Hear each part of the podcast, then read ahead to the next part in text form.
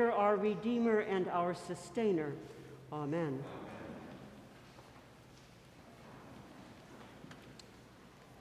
The biblical scene in today's gospel is one of high drama. It is the last night that Jesus spent on earth. Judas has left the room on his mission of betrayal. This is the point of no return. The disciples will finish their meal. Jesus will offer his prayer for them and for all who come to relationship with him in the years and centuries ahead. Then they will cross the dry brook of the Kidron Valley, heading up towards the Mount of Olives as they had done so many times before. Judas will know exactly where to find them. Now Jesus is alone with the eleven who do not know that they are hearing their master's last teaching making his last requests to them before he faces execution. The mood is intense and solemn as the lamplight flickers and threatens to plunge them all into total darkness. Strangely, Jesus speaks of this as his moment of glory. Glor- to glorify someone or something actually means to reveal the essence of that person or that thing to honor that individual for his or her unique contribution, for the difference that is made in human society by that one person. It is on the cross that Jesus comes into his glory because it is there that he reveals the nature or essence of God as absolute sacrificial love who will go to any extreme and suffer anything just to complete our human destiny just to bring us back into relationship with the one who made us, the one who loves us and desires nothing more than our company and our fullness of joy. Now is the Son of Man glorified, and in him God is glorified, he announces to his disciples, who have no idea what he is talking about. Here, sandwiched between Judas's betrayal and Peter's denial that he ever even knew Jesus, our Lord talks to his followers about love. This is not a teaching for the multitudes. It is a last minute summing up of three years of ministry with these, his closest friends. There's a sense of urgency in his voice. I'm giving you a new commandment, he says it's not a suggestion or a guideline, it is an imperative. But there's nothing new about the command to love. It was as old as Leviticus, in which we are commanded to love God with all our heart, soul, mind, and strength, and to love our neighbors as ourselves. What made it new was that this commandment was rooted in the unique sacrifice to be made by Jesus. They are listening intently now as he continues, almost in a whisper Love one another as I love you. As I love you, love each other. It would become the single obligation and hallmark of our faith, the one and only characteristic that Jesus recognizes as distinguishing us from the rest of the human population.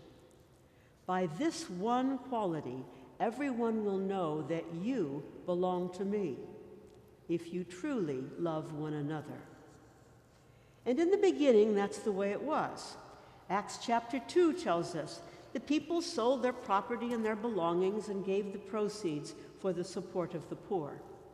Secular Roman historians report that when epidemics struck in the first two centuries, unlike those in pagan cultures, Christians would care for the sick and the dying, even those that were not Christians. And thereby they drew whole families into the infant church. A noted sociologist in the University of Washington, his name is Rodney Stark, in his work, The Rise of Christianity, points out that religious conversion tends along, to proceed along networks formed by interpersonal relationships. For instance, Mormon missionaries average only about one convert in 1,000 random house calls. But they convert one of every two people that they meet through families or through friends. And so it is that the church spread in the same way, primarily through family and friendship networks. Moreover, while the gods of the pagans were indifferent and impotent, the God of the Christians was the one who cared so much for his people he would die for them. Like moths drawn to the light, converts came to Jesus Christ through discovering a people who lived their faith in God by loving each other. However, when we look at the history of the church with episode after episode of Christian animosity towards other Christians, we have to wonder what happened to Jesus' commandment to love as the one characteristic that distinguishes them from the rest of humanity? The Inquisition, religious wars, avoidance of those we dislike, and the assassination of character by gossip that occurs routinely in so many parish communities.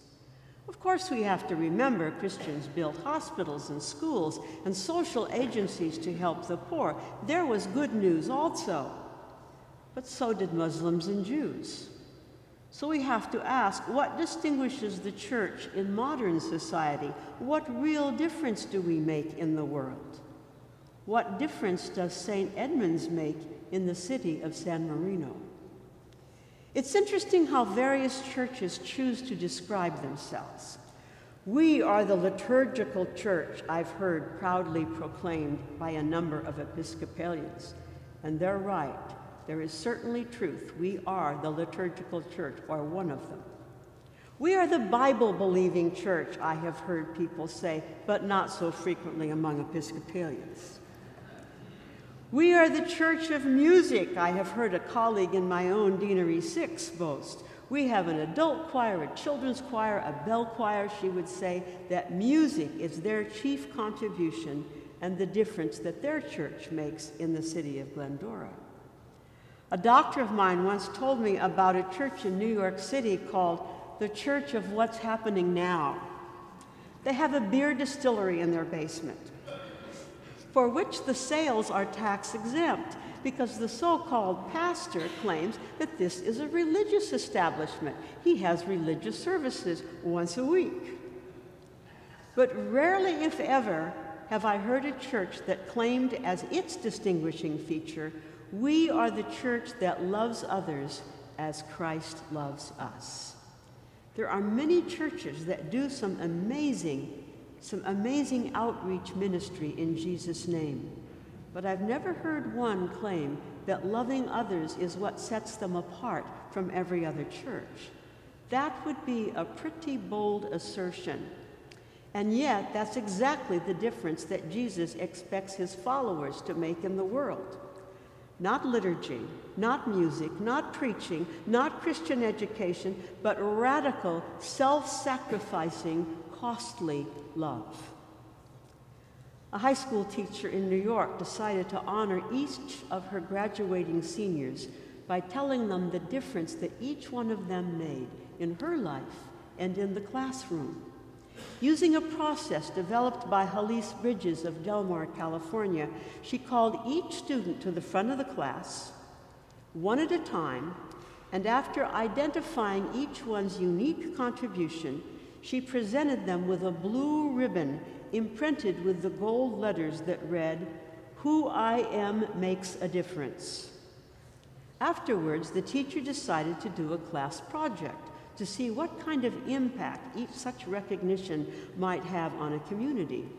So she gave each one of those students three more ribbons and told them to go out and spread this honoring ceremony. And then they were to follow up on the results to see who honored whom and bring the, the report back to the class the following week. One of the boys in the class went to a junior executive in a nearby company and honored him for helping that student with his career planning. He gave him the blue ribbon, pinned it on his shirt, and then he gave him the two extra ribbons and explained the class project to him. He asked him to find someone to honor, give that person the blue ribbon, and then give him the extra ribbon so that he could pass that ceremony on to someone else.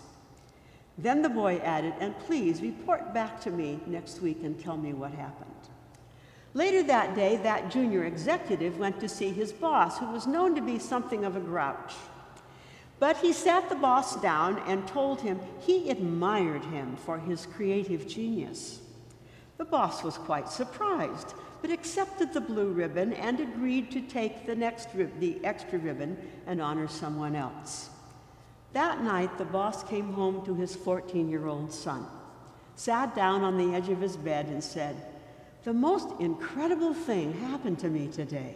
One of my junior executives came into my office and said he admired me and he gave me a blue ribbon for being a creative genius.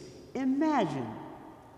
Then he pinned the blue ribbon on my jacket that says, Who I am makes a difference.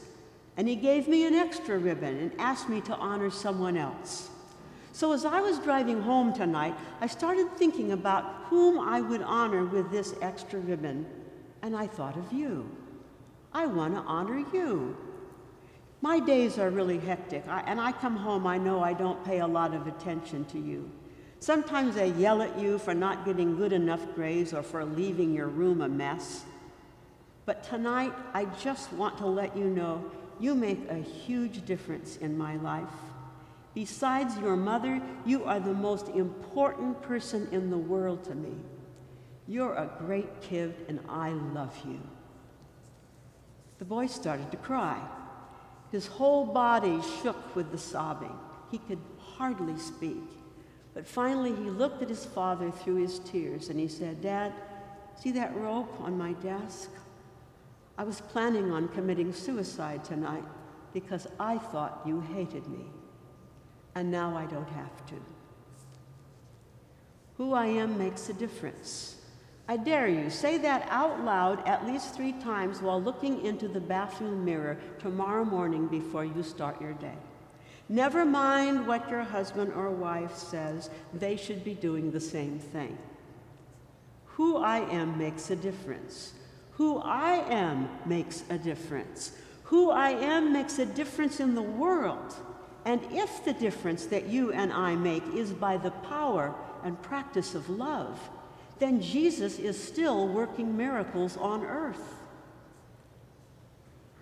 And God is being glorified and made known to the world through you and me. And the last and most important commandment that Jesus ever gave is being obeyed and fulfilled. For love is the difference. Love is the difference between hope for the future and only regrets for the past. Love is the difference between affirmation of our worth and annihilation of our souls. And sometimes it's even the difference between life and death. A new commandment I give to you, he said, that you love one another as I have loved you. By this radical, indiscriminate, self sacrificing love, the world will know that you belong to me. Let us pray. Gracious God, we thank you for the love of Jesus that reveals your glory and pursues us through the cross to redeem and transform us. That we might be the love of Christ, stretch our hearts to receive his love. That we might obey his command, move our wills and our souls to yield to his lordship Make us icons of his presence in the world, that we might win the hearts of others to the glorious liberty of the children of love. Through Jesus Christ, our Redeemer. Amen.